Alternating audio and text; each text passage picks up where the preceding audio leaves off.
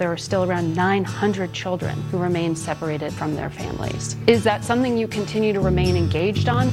Well, immigration is not part of my portfolio, obviously. I think everyone should be engaged.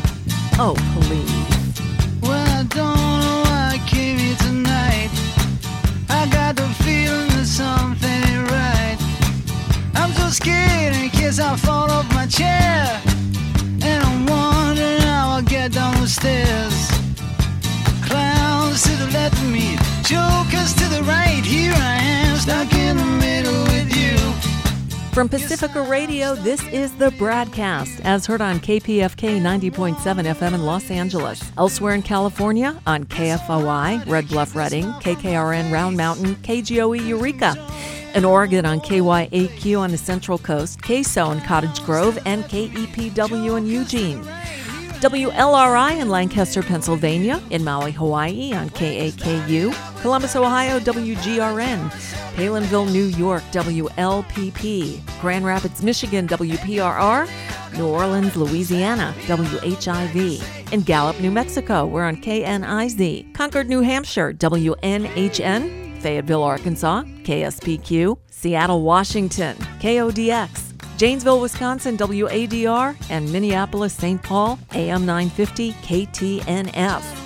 The BradCast is also heard coast to coast and around the globe, streaming on the internets on the Progressive Voices channel, Netroots Radio, Indie Media Weekly, FYI Nation, NicoleSandler.com, Radio Free Brooklyn, Workforce Rising, Deprogrammed Radio, and Detour Talk blanketing the globe five days a week, usually hosted by the wonderful Brad Friedman and produced by the indefatigable Desi Doyen. But today you got me, your trusty guest host. I'm Nicole Sandler, host of The Nicole Sandler Show, based at NicoleSandler.com.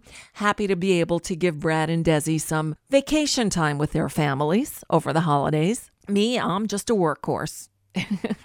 I don't know about you. I can't wait to be rid of 2019. Here's hoping for a happy and prosperous and Trump free 2020.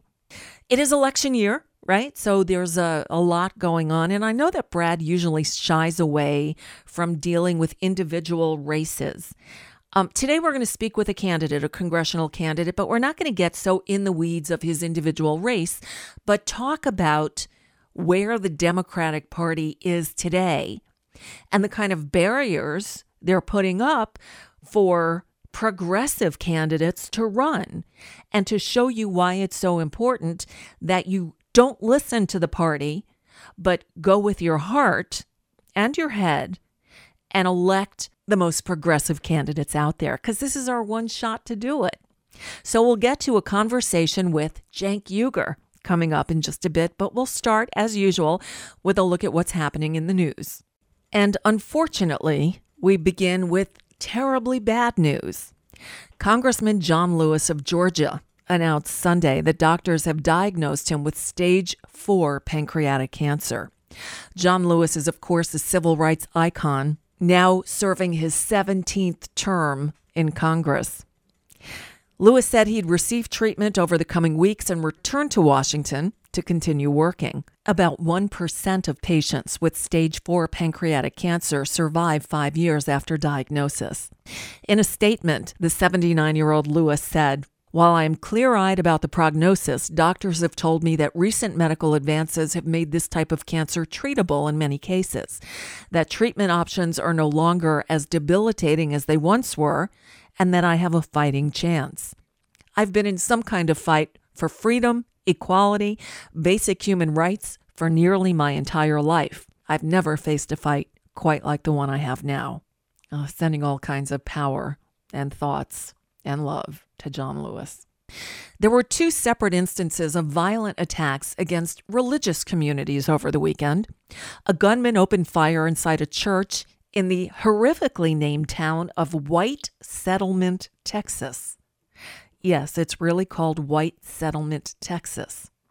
Two parishioners were killed before the gunman was fatally shot by an armed churchgoer. The church had a volunteer security team that was able to be armed in a house of worship due to a, new law that passed after the Sutherland Springs shooting took the lives of 26 people back in 2017. And on Saturday night, five people were injured when a man armed with what appeared to be a machete burst into a rabbi's home in a New York City suburb and slashed at people attending a Hanukkah celebration before running out screaming, quote, I'll get you. The suspect, who allegedly has a long history of mental illness, has been charged with five counts of attempted murder and one count of first degree burglary. Several hundred Hasidic Jews marched in the streets of Monsey, New York on Sunday to mark the dedication of a new Torah and to show solidarity following that stabbing attack the night before. The incident prompted New York police to increase patrols in Jewish communities already traumatized by a series of anti Semitic incidents. One of the marchgoers, Sandy Rosenwasser, said, It's important to show we're not going to be stopped.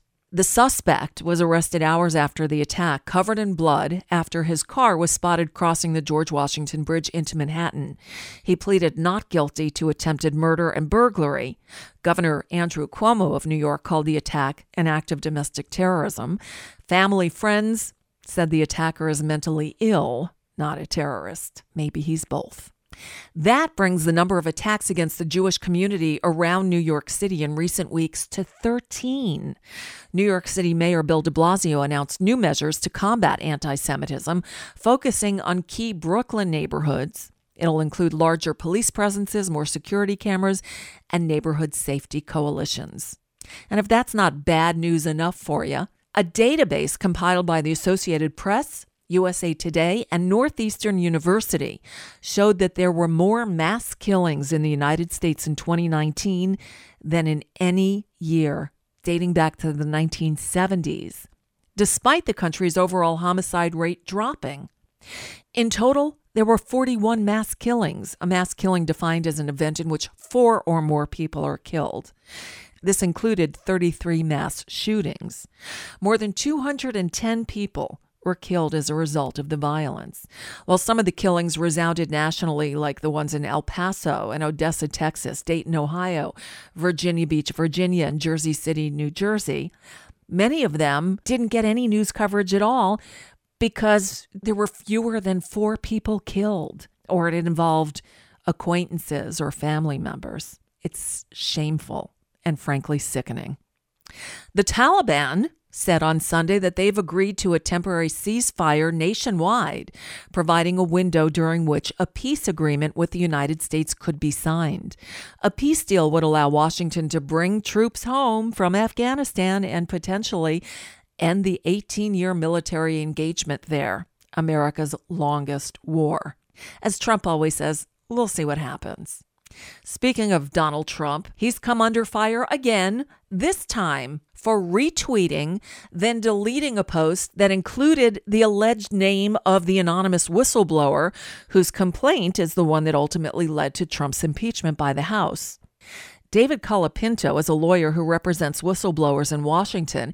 He said, quote, "The president has a responsibility under the whistleblower statute to ensure protection of the intelligence community officials who report suspected wrongdoing."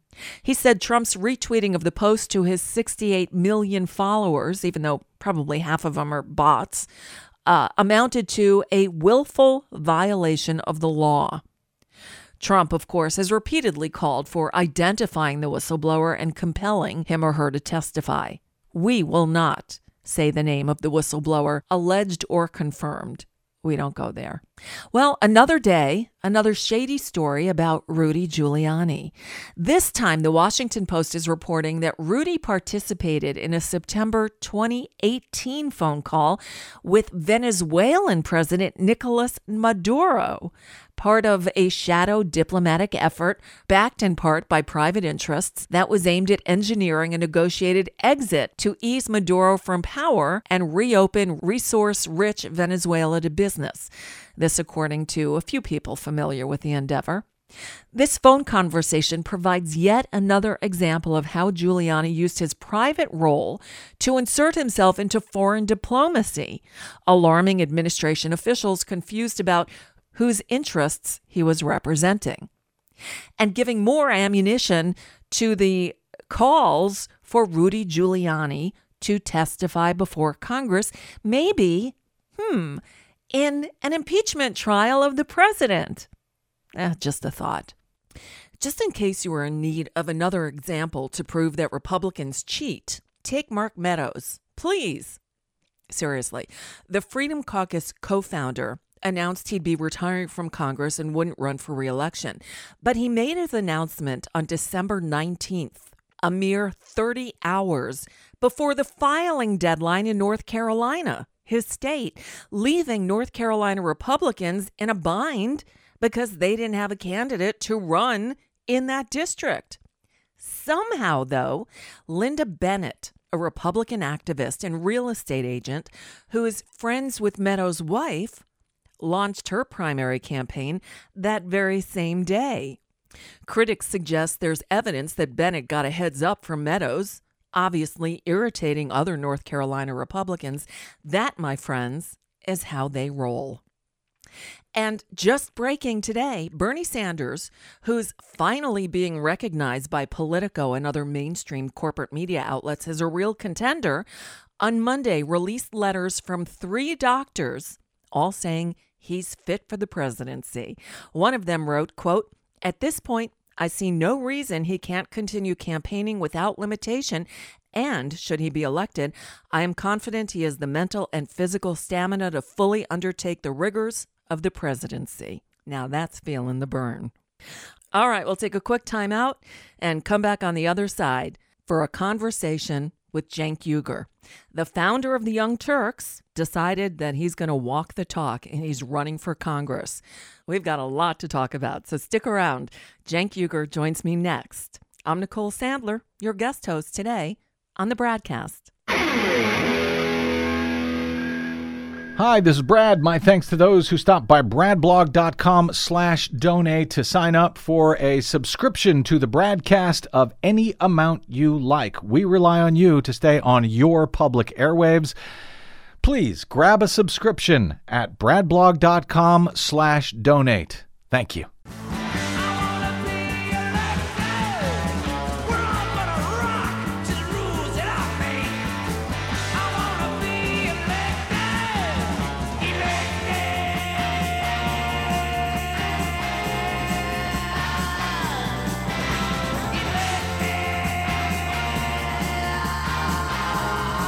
We're back.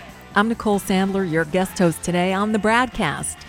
2020, obviously a big year for a number of reasons, but most importantly, though, it's election year again with everything at stake. Now, I know that Brad Friedman doesn't usually get down in the trenches of actual individual races, so that's not the purpose of today's interview. But I am excited to bring you this conversation with Cenk Uygur because I find him fascinating and his insight truly vital on a number of different issues, which should become apparent during the course of the interview. So, joining me on the line right now is Cenk Uygur. I'm so excited to, to have you on my show, Cenk. It's been a long time. We spoke, as I was just telling you off the air, uh, about eight or so years ago when I was arrested at a town hall meeting trying to ask my then Congressman, Allen West, about his vote against uh, uh, Medicare, uh, you know, and, and, cutting budget for Medicare. It was right after the 2010 elections, and things were all crazy, uh, where where Democrats lost a lot of seats. So hopefully things will be different this time around. Yes, um, and as uh, Greg Edwards, a former Just Democrat, once said, "Any old blue just won't do."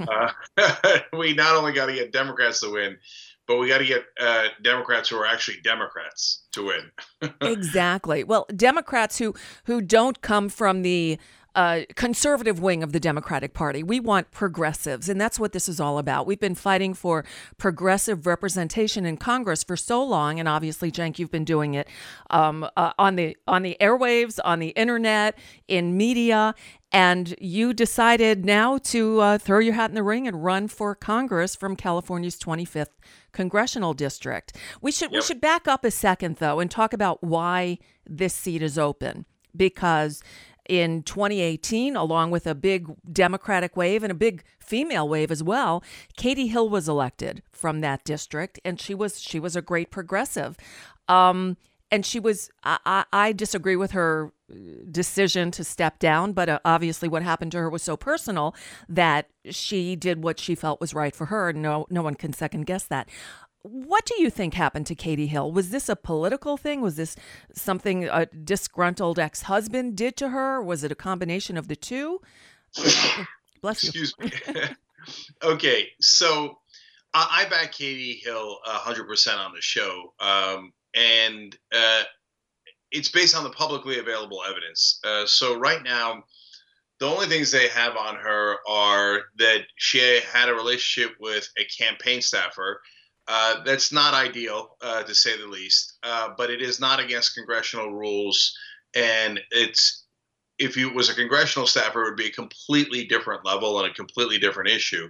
Some people have alleged that, but there are also the people who've alleged terrible things and wrong things. So I, uh, until I see that evidence, I don't believe it. Uh, and so, and then the other thing they had was naked pictures of her, to which Yeah. I said and I say now, so what? I, I don't know what that proves.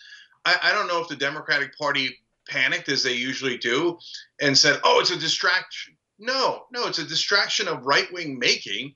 You don't fall for that trap by then saying, okay, I'm going to throw my own under the bus based on a nonsense charge that uh, from the right wing. I mean, the person who came up with this stuff and printed it in the first place is a right winger who worked for her Republican opponent.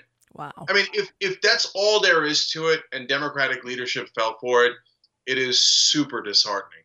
It really is. It really is. So um, it's sad that she's gone. Um, I was worried about who was going to step in to fill the void and was pleasantly surprised, Cenk, when you threw your hat in the ring. Um, what made you decide to take this step? Yeah. So, look, Nicole, I honestly I'm so frustrated that uh, we're not talking about the number one issue in the country, which is bribery. Mm. Uh, so the campaign contributions are bribes. Nobody calls them bribes.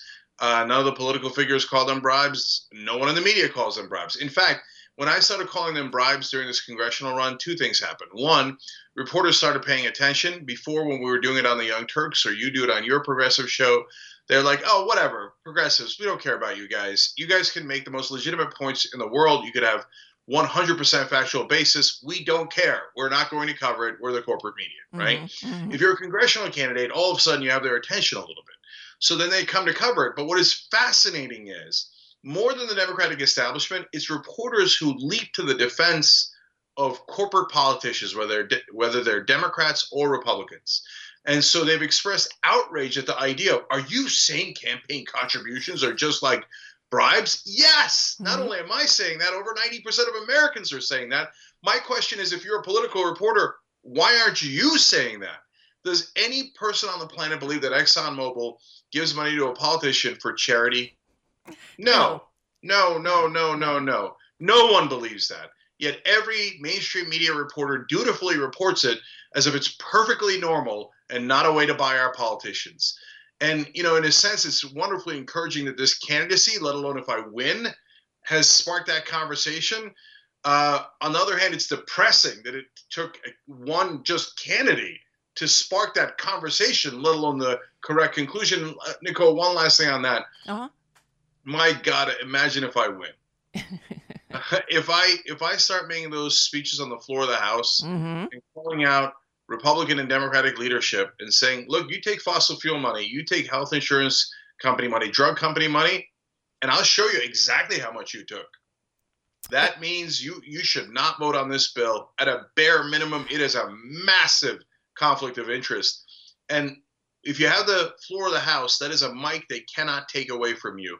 And since we're 100% right and they're 100% wrong, they will be defeated in that national conversation. All you need is just put one guy like me in. Mhm. So that's why I'm asking progressives all across the country, put me in, coach, jenk2020.com. Jank2020.com. We've got it up on the screen on YouTube.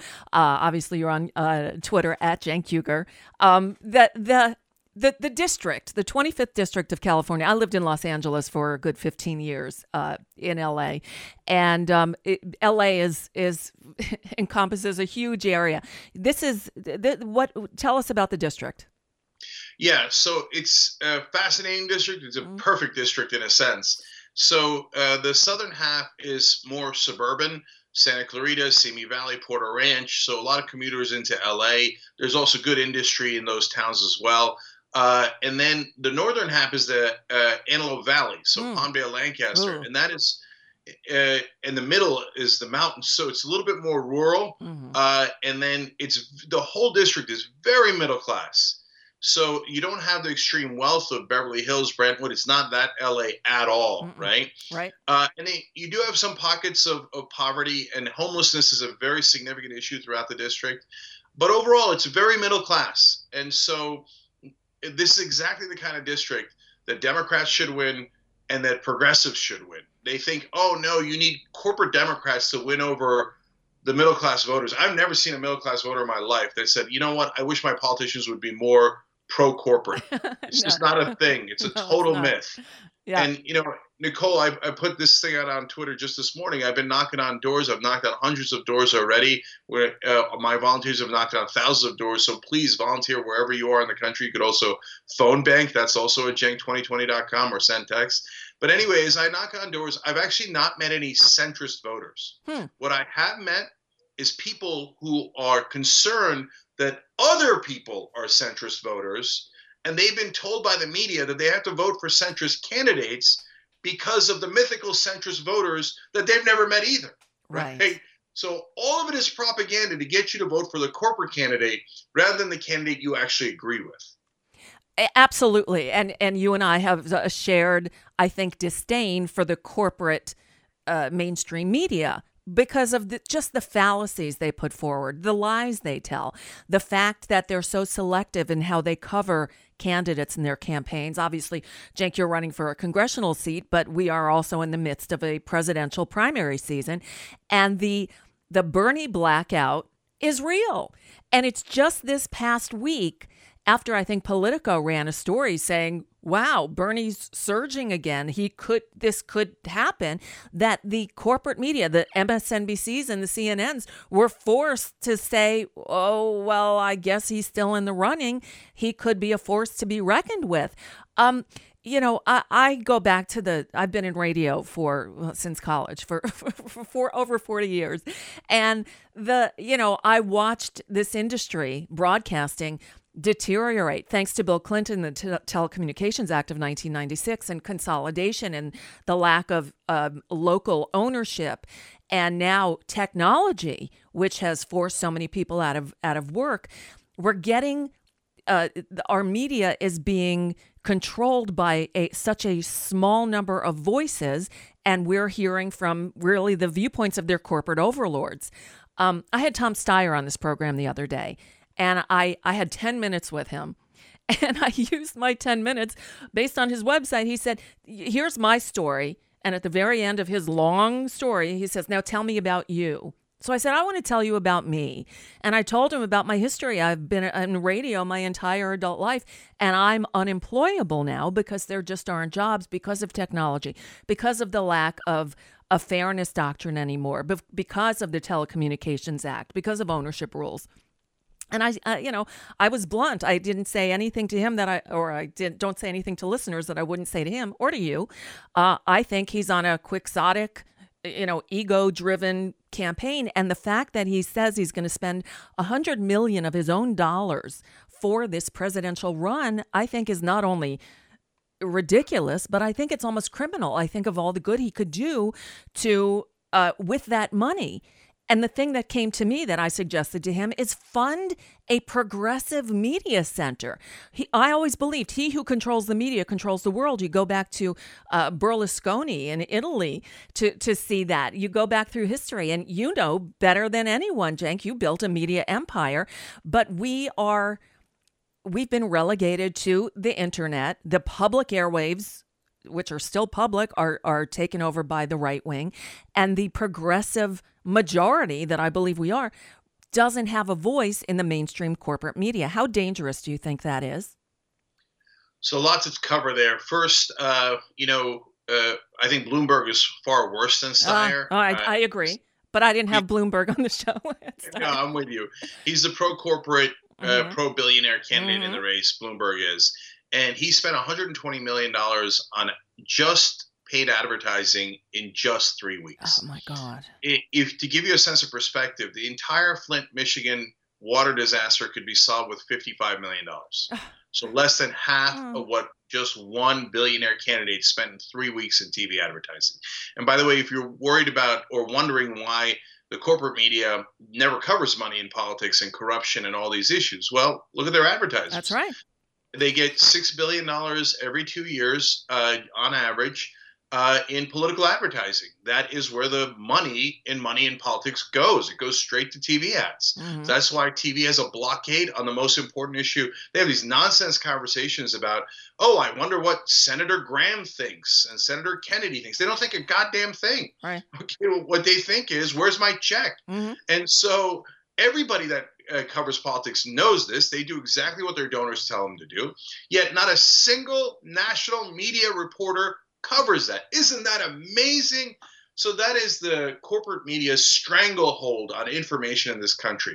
And unfortunately, they've taken something that was wonderful, journalism, and they've turned it into propaganda. And and if you read Noam Chomsky, Mhm. it is, I mean, textbook manufacturing consent. So now the problem, Nicole, is that when you have uh, billionaires um, that are progressives or kind of progressives, Yeah, right. They don't want to upend the system too much either. Hmm. And Steyer does do good work. He does fund some grassroots efforts against climate, and he fights against climate change, etc. But whenever you get to Steyers or the Soroses or the Democracy Alliance or any of those folks, and you talk about real change, like for example, calling a constitutional convention hmm to get an amendment to get money out of politics. Oh no no no no no no no no! That's that change is too big. It's too big.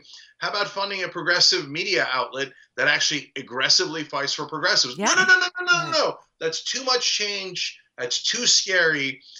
And let's keep it real. Even if you're a good guy, and there and there are good guy billionaires, there are. Okay, I agree. but um, but you don't want to rock the boat. It's your boat. If you're the corporate media, you don't want to rock the boat. It's your boat. You're a multi-billion-dollar national or multinational corporation. You're the ones who fund the politicians, and the politicians fund you. So when Nicole, you or I am doing this at a media level, and that's part of the reason we started TYT in the first place. That's why we run on a shoestring budget. We don't have a choice. There are no fancy like backers that just give you money. The right wing Mhm. They don't do investments. They just give Glenn Beck and Right. Ben Shapiro millions of And buy their books and fund them in, in every imaginable way. yeah, and we don't have billionaire progressives that do that on our side, uh, and and so you know we're at a massive, massive disadvantage, and that's why we call TYT Rebel Headquarters because we are we're the rebels, and we're looking to overthrow this incredibly corrupt system. And in an Orwellian fashion, uh, almost all the mainstream media tells you what corruption. Right. Well, we don't see it. And and Nicole, last thing on that. That's what we've been doing on the media level, you and I, for a long, long time, right? Right. And there's other wonderful shows like Secular Talk, Majority Mhm. Report. I can go on and on, Oh, yeah. right? Yep. But we need to get inside the castle. If we could just land one person inside the castle, it could make a giant, giant difference because I could open the gates for everyone. Exactly. And that's why I was so frustrated. And I let my frustration be known to Tom Steyer because he was the only billionaire I who was running for president that I had wh- whose ear I had for 10 whole minutes. And it just it went in one ear and out the other. I- It, it it's it's so frustrating, and I know you know that frustration. So, Cenk, what happens? You win your your primaries in March in California. You win the primary, and then you go on to win the general in November.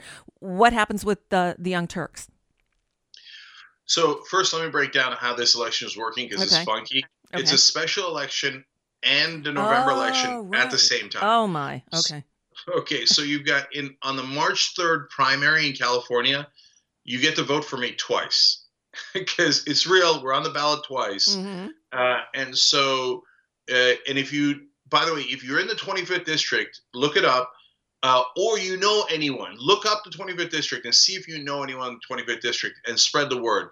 Volunteers make all of the difference. So, jag2020.com for that. So, uh, if uh, on March 3rd, you're voting for the special election, which is has the runoff date of May 12th, hmm you're also voting in the primary for the November election. Wow.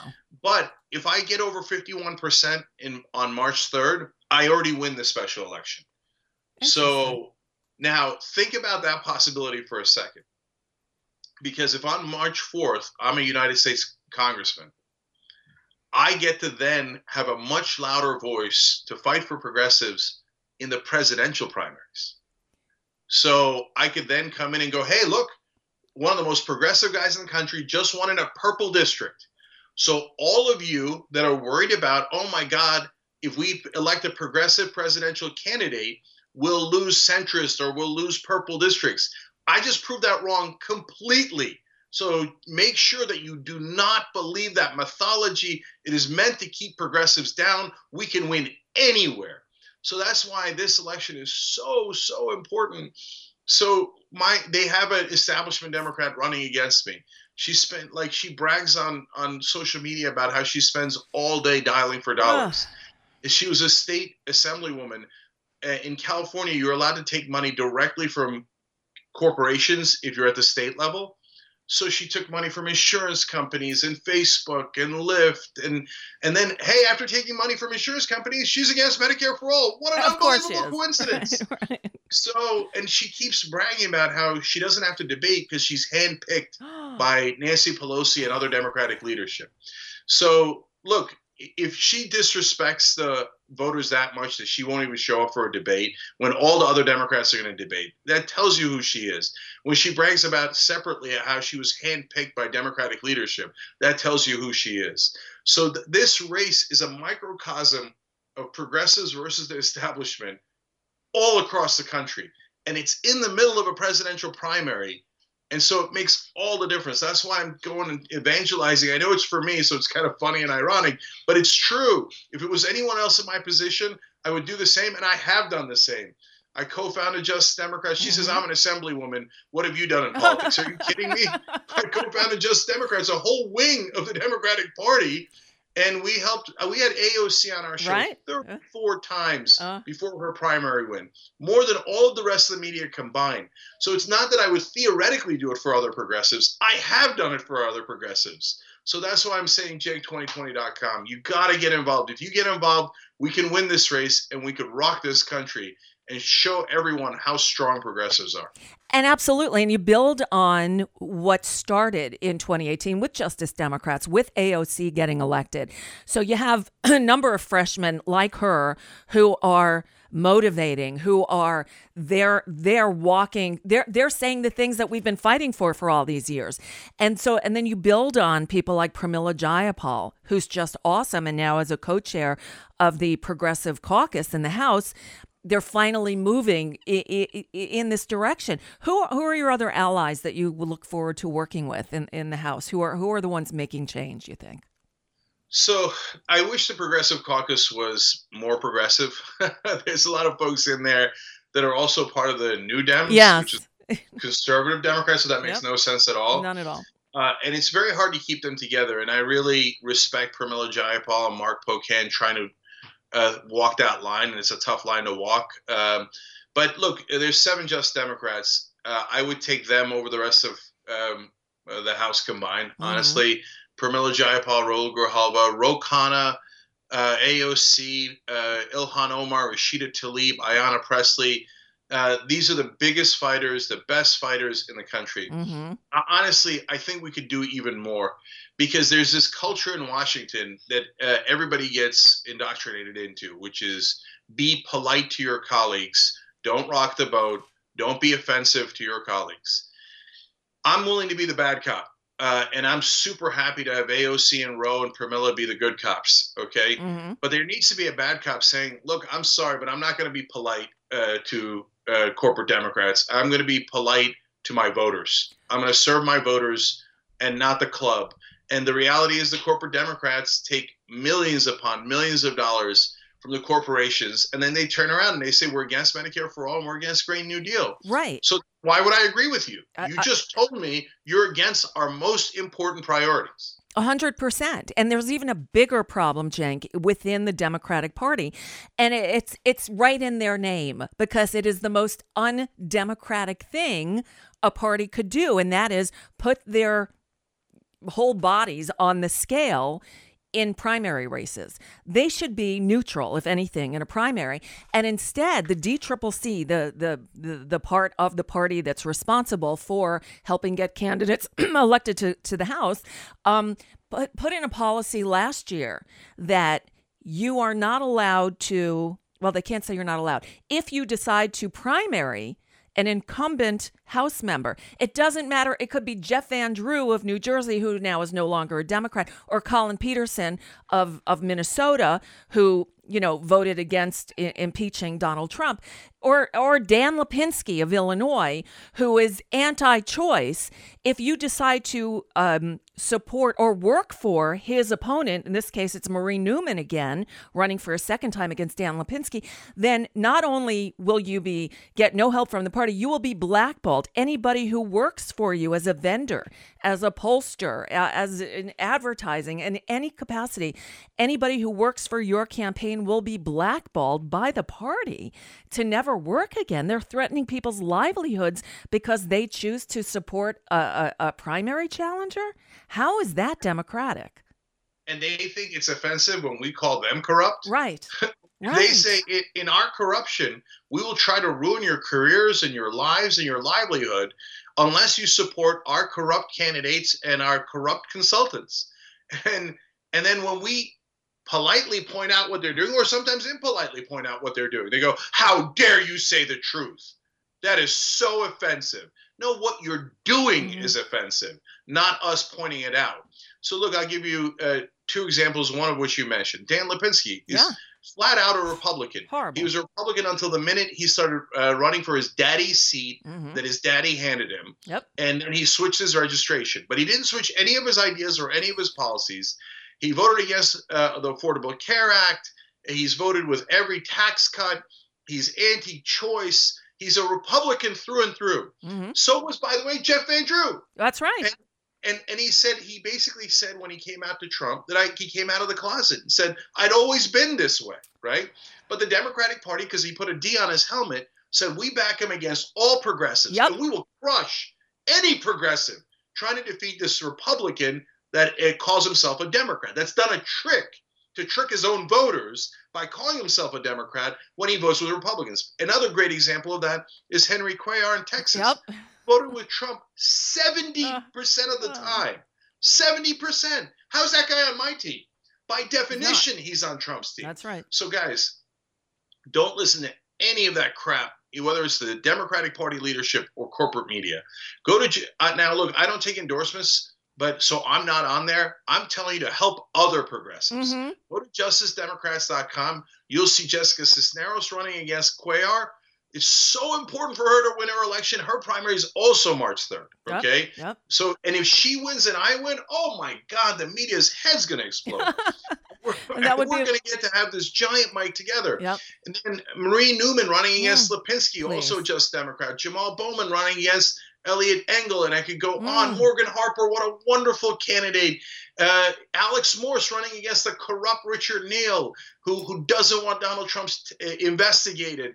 So all these great guys, and and non-justice Democrats too, like Mike Siegel in, Uh-huh. in Texas. And then I got to tell you about one Senate candidate, Andrew Romanoff, Oh yes, please. Colorado. Uh, against um uh, uh Frackenlooper, who That's right. again the party has uh, endorsed. He is not where we are. So, uh, Nicole, let me say two things about John Hickenlooper, as you correctly identified his nickname, Frackenlooper. Mhm. Uh, and the reason he has that nickname is when he was governor of Colorado, he sold out to the fracking industry so hard that he drank fracking fluid in front of Oh. everyone to show how loyal he was to the oil and gas industry. And the Democratic, and he says he is, you know, he's going to vote against Green New Deal, no question about it. A hundred percent guaranteed that he will vote with the Republican Party. Chuck Schumer comes in, goes, "That's my guy. I love that guy." Yeah. Not only do they b- say they endorse Frackenlooper, they then give him untold sums of money. They then, even though he's not an incumbent, Yep. they say if you work for Andrew Romanoff, the progressive, whose whole campaign is around Green New Deal, we will destroy you. We will blacklist you, just like the, the House Democrats are, even though Hickenlooper's not an uh, incumbent. And we will do that because we're so desperate to help the Republicans defeat Green New Deal. And then I'm supposed to agree with Chuck Schumer? Right. What the hell would I agree with my own opponent? He, if you're with the Republicans on Green New Deal and Medicare for all and keeping corrupt money in politics, you are not my colleague. You are my opponent, and I will defeat you. Exactly. And thank you. This is where this is what we have been working for I, I can't speak for you, for me, for 20 years to get to this point. This, and it is our time. This is the time for progressives to stand up. And uh, Chuck Schumer is infuriating. I mean, Kirsten, Kyrsten Sinema was his handpicked candidate for Arizona, and she's as Republican as they come.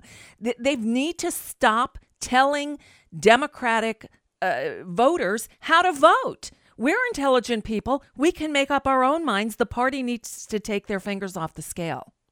Look, guys, look. So first, Sinema is a great example. Mm-hmm. She, when she first won a House seat, she pretended to be a progressive, she did. and she won easily mm-hmm. because they actually know that being more progressive leads to more electoral victories. Okay, but then she got the corporate money once she got in, and she's like, "Oh, that corporate money tastes so good." Yeah.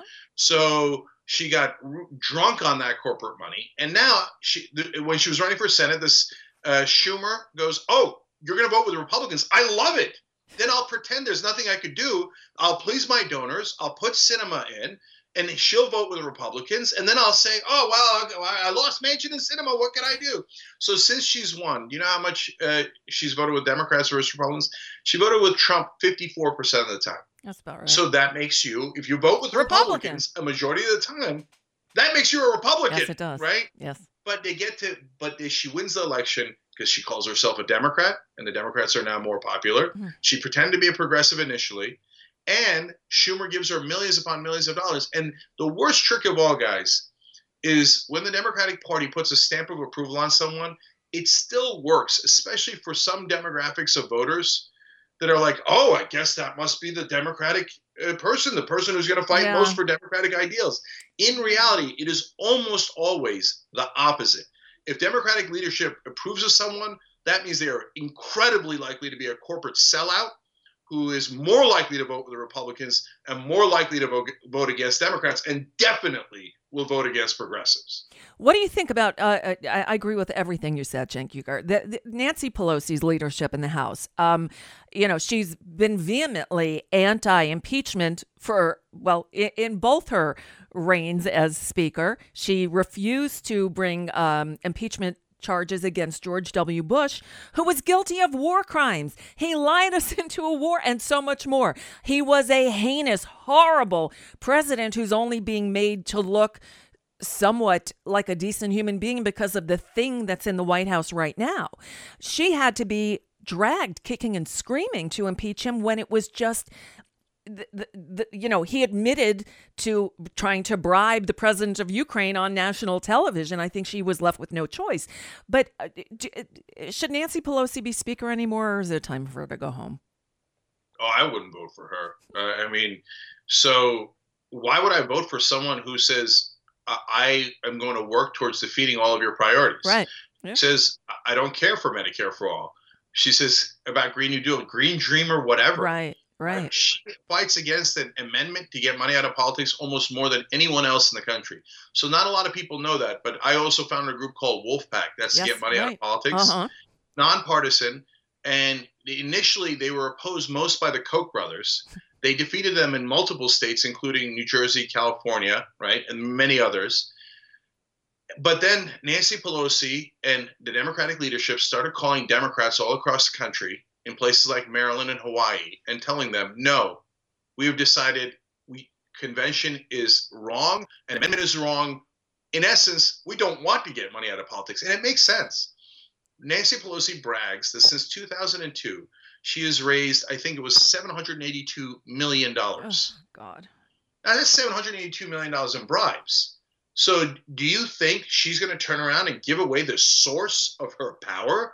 The source of her power is corrupt corporate PACs. She's taken herself personally, forget what she's raised for the Democratic Party, one and a half million dollars in health insurance PACs, wow. PAC money. Wow. So, really, really, I mean, God, how bad are reporters at their jobs? Terrible. You think she just happened to be, hate Medicare for all out of nowhere when she pretended? She says, "Oh, I used to be for single payer 30 years ago. Uh, I've got a poster of it in my basement where I buried it." Okay. Right. Well, then why aren't you for it now? Exactly. Could it be the one and a half million dollars that insurance companies gave you? Scandalous to mention a thing that is so obvious to the whole rest of the country. But a lot of Democratic voters have also been trained by that corporate propaganda. You must bow your head to Pelosi and Schumer. And no matter how much they spit in your face, no matter how much they fight against your priorities, you must back them because you have no other choice. Well, I'm here to tell you, you have another choice. Absolutely. So you have another choice in primaries all across the country. Find the progressive in your area, vote for them. Never vote for those corporate, corrupt Democrats. And by the way, don't give them money and don't volunteer for them. So they'll find that scandalous too. But I'm telling you why. You choose the corporate path, then you've made your bed. Go hit up your corporate uh, buddies for money. They have millions and millions of dollars. Let them give you the money. Why is somebody going to? People you have 27,000 individual contributions have come into my campaign. wow. The average donation is 26 bucks. Okay. Nice. So why is it 26 bucks? Because it's real people who actually want real change. My opponent in the early part of this year, her average contribution was a stunning $2,700. Funny how that works, isn't it? Yeah. Yeah. So why would I tell people to throw away their $26 that's so important to them that's that they barely get by on on a candidate that's going to take corporate money at $2,700 a pop, right? Right. and, and a lot of times millions of dollars at, at a pop. No, if I am in the House, I'm not voting for Nancy Pelosi, and uh, so I will vote for a progressive. And if they cry about it and they go, "Oh my God, lack of unity," I will point out to them here. One last thing here on this, Nicole. 81% of Democratic voters want Medicare for all. hmm That's in a New York Times poll. Now the New York Times will ignore that and then say it's unpopular, even though they they're the ones who did the poll. Okay, so 81%. I am with 81% of Democratic voters. Nancy Pelosi is opposed to 81% Right. of Democratic Right. voters. So let me ask you, who's the one causing disunity? I would argue it's Nancy Pelosi I- I would too. own voters. I would too. I, I've been saying we need a we need a shake up in leadership. I mean, you got Nancy Pelosi, you got Steny Hoyer, you got Jim Clyburn. I'm sorry, I, I'm anything but ageist. I support Bernie Sanders for president, so it's not an age thing. But the Democratic Party needs new blood at the top. They are fighting a losing battle, and the way to move forward is with a progressive vision. That's why Bernie Sanders is still surging after all this time. That's why uh, uh, Politico and the other rest of the corporate media has to finally acknowledge him because their their practice of ignoring him hasn't worked for them. We'll be back with more of Cenk Uygur, candidate for Congress from California's 25th and founder and co-host of The Young Turks, with me, your guest host Nicole Sandler, on the BradCast. The BradCast and the Green News Report are 100% independent, 100% listener supported. But we can't do it alone. We need you. Please help us bring real facts to listeners at independent stations around the nation. Please drop by bradblog.com slash donate. That's bradblog.com slash donate. And thanks. You may be an ambassador to England or France. You may like to gamble. You might like to dance. You may be the heavyweight champion of the world. You may be a socialite with a long string of pearls, but you're gonna have to serve somebody. Yes, indeed, you're gonna have to serve somebody. We're back with Cenk Uygur, the man behind the Young Turks, who's now running for Congress from California's 25th congressional district. So I got one last question for you, Cenk. I know that Bernie did endorse you, and then you you stepped back and said, "I'm not going to take any endorsements." And there was more to it. I, I'd love for you to explain what that was all about. What's going on there? Yeah. So since uh, corporate Democrats never want to talk about the issues, the Right. first thing they do with progressives, and they've done it to so many different progressive candidates, and whoever's the strongest, they target the most. Mhm. Okay. Always. Uh, they go for personal smears and Mhm. character assassination. Yep. Oh, do you know Cenk uh, used to be a Republican? Did you know that Cenk once said something wrong 19 years ago? And I did. And did you know I've apologized for it now dozens, maybe hundreds of times? I don't care. I don't care. So I have my friends in the corporate media. I'm going to use them. And I talked to the LA Times reporter, the New York Times reporter, the CNN reporter didn't even bother giving us a chance. They uh, emailed us at five in the morning, gave us seven minutes to respond. when we had not responded by 5:07 a.m. They're like, "That's it. We're printing all the smears and none of your side." Oh what happened God. to being neutral? I thought they yeah. were like reveled in being neutral. He said, she said. Republicans say this, Democrats say this. When it comes to progressives, neutrality and objectivity are flushed down the toilet. They don't give a damn at all. They hate us. So, but in the case of the LA Times and New York Times, I talked to the reporters. I said, "Here is the context." And so I am known as what a progressive fighter. Mm-hmm. So if you uh, run only these smears, you'll make it seem like I'm a right winger and co- completely deceive your own readers. It makes it seem like, wait, why is the most progressive guy? Doesn't it, as a reporter, doesn't even create intellectual curiosity for you? Why do tens of millions of progressives like this guy if 99% of my article is about how he's a right winger?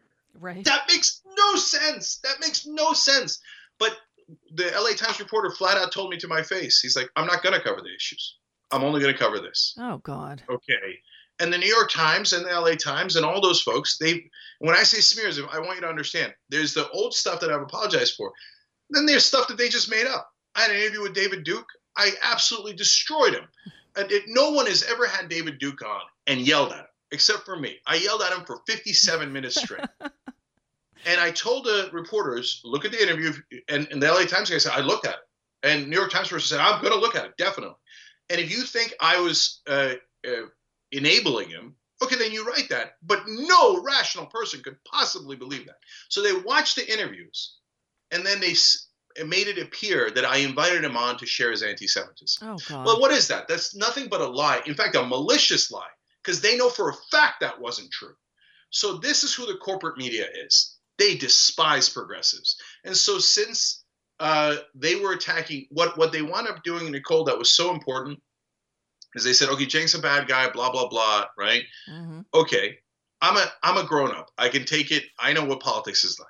Right. But they then did smear by proxy. So then Bernie must be all these things, or O'Connor must be all these things. So when they did that, I pulled a shoot. I said, no, I don't want to hurt Bernie under any circumstances. It is way more important that Bernie Sanders wins his election than I win my election. Uh, this is our one chance Bernie's got a real chance to win. Mm-hmm. Not a real chance. I think he's the favorite. I think so too. And so, and and all the corporate media says no, vote for a centrist. Yo, Biden's the only one who can beat Trump. Biden, Biden, Buttigieg, Buttigieg, and these sellouts, these liars, they back these centrist Democrats, otherwise known as conservative corporate Democrats. They they go after Bernie at every opportunity. So this gave them an opportunity to go after Bernie. So I said, no, hell no, no, no, no, no. Then I don't want his endorsement because I don't want to hurt Bernie's chances even 1%. Winning the presidency is so much more important. And and this is it, guys. Forget my election. 2020 is everything. Bernie has to win. If he wins, we have hope and we can bring a grassroots army and effectuate change. Right. If Biden or Buttigieg wins, we have no hope at all. That's another four to eight years of the corporate donors ruling us all and no chance at Medicare for all, no chance at Green New Deal, no chance at getting money out of politics. So I, wasn't going to risk that under any circumstances. That's why I pulled it back, and Bernie pulled it back. Gotcha. Well, it makes sense. And it, it sucks that you had to go there because, again, this is so undemocratic. It's just not right, which is more the reason why we need to elect real progressives. Cenk, you've been fighting the good fight for years. I'm so glad you're taking it to the ballot box. I hope the people of California's 25th district know a, a, good thing when they see it and do the right thing here, as I hope they do in the rest of the country. We we watched, you know, in 2010 after Barack Obama's, you know, the first midterm after he was elected, it was devastating for the Democrats. Um, this time it should not only be devastating for the Republicans uh, when when uh, you know with Trump up for reelection, um, but this is the time when all those young people, millennials, Gen Xers, who traditionally sit at home and don't vote, can show you give us the right candidate. You give us a candidate who will fight for the things that we want. We will come out in droves, and that's really, I think, what this election is riding on. Am I right? 100%. Perfect example is the Michigan primary back in 2016. Bernie uh, was supposed to lose by 18 points mm. according to the polling, but the polling makes one dramatic mistake. They poll likely Democratic voters. Right. But what Bernie does is he brings out independents. Mhm. I do the same. Okay. Uh, and if you want to win elections, you pick the candidate who brings out independents. And what happened in Michigan? Bernie won by 20 uh, by two points. It was a 20 point swing because Bernie brings out actual centrists, actual independents, not the fake corporate kind. And so there is no question that there is one Democratic candidate most likely to defeat Donald Trump, and it is Bernie Sanders in a landslide. The only reason why everybody in the country doesn't know that is because the liars in the corporate media who who who want to bathe in that corporate money and the corrupt money that all of those Democrats and Republicans funnel to them through their ads. Absolutely. Cenk Uygur, it's a pleasure talking with you. I, again, I thank you for stepping up and running. I know it's not easy. It's got to wreak havoc on your family and your life and everything. And, and you know, let alone all the attacks that come at you from the, the, the people who want to do you harm. So thank you for stepping up and doing this because it is necessary. I wish you. I wish I was still in California. I, I couldn't have voted for you anyway. I lived in Culver City, but you uh, uh, definitely have my support. Thank you for joining us today. So appreciate it. So and and you. let's make it a progressive wave too. Go for the Justice 100%. Democrat candidates. Um, you know, I work w- closely with Howie Klein, who runs Blue America. He's a regular on my show every week. These are groups that seek out and find the best true progressive candidates. Don't listen to what the party tells you. Listen to what the people on the ground who are doing the hard work are saying. And that's, you know, follow their lead, like yours. Thank Yeah. you, Cenk. Yeah, thank you. Sorry, you got me to say one more Okay, thing. go ahead. Howie uh, is awesome. You should check out his blog, Down with Tyranny. Absolutely. He's written some amazing pieces about this California 25 race. Uh, but also, Nicole, it's a great point. If I win, uh, it's a special election. I go in immediately. I will then Mm. turn around and help all other progressive candidates win their primaries because they they try to shame you when you get into Congress. Oh, are you going to you know help uh, defeat your beloved incumbent colleagues? My Right. answer is going to be damn straight I am. Absolutely. Okay, they're not my colleagues. I'm with progressives, and I'm going to help every one of their primary opponents. That's why I, I drive them crazy. That's why they spend so much money attacking me. So let's open the gates. Help me open the gates so that more progressives can rush into Congress. Most definitely. Thank you so much, Cenk. Great talking with you. I hope we can do it again when I can call you Congressman Uygur. All right, thank you, Nicole. And that brings us to the end of another edition of the BradCast. I'm Nicole Sandler, host of The Nicole Sandler Show, based at NicoleSandler.com. Always happy to fill in when I can and uh, give Brad and Desi time off to enjoy the holidays with their families. Big thanks also to Cenk Uygur for helping us wrap up this year and for stepping up and uh, you know walking the talk. All right, well, until next time, I will leave you with the immortal words of Brad Friedman, who always signs off by saying, Good luck, world.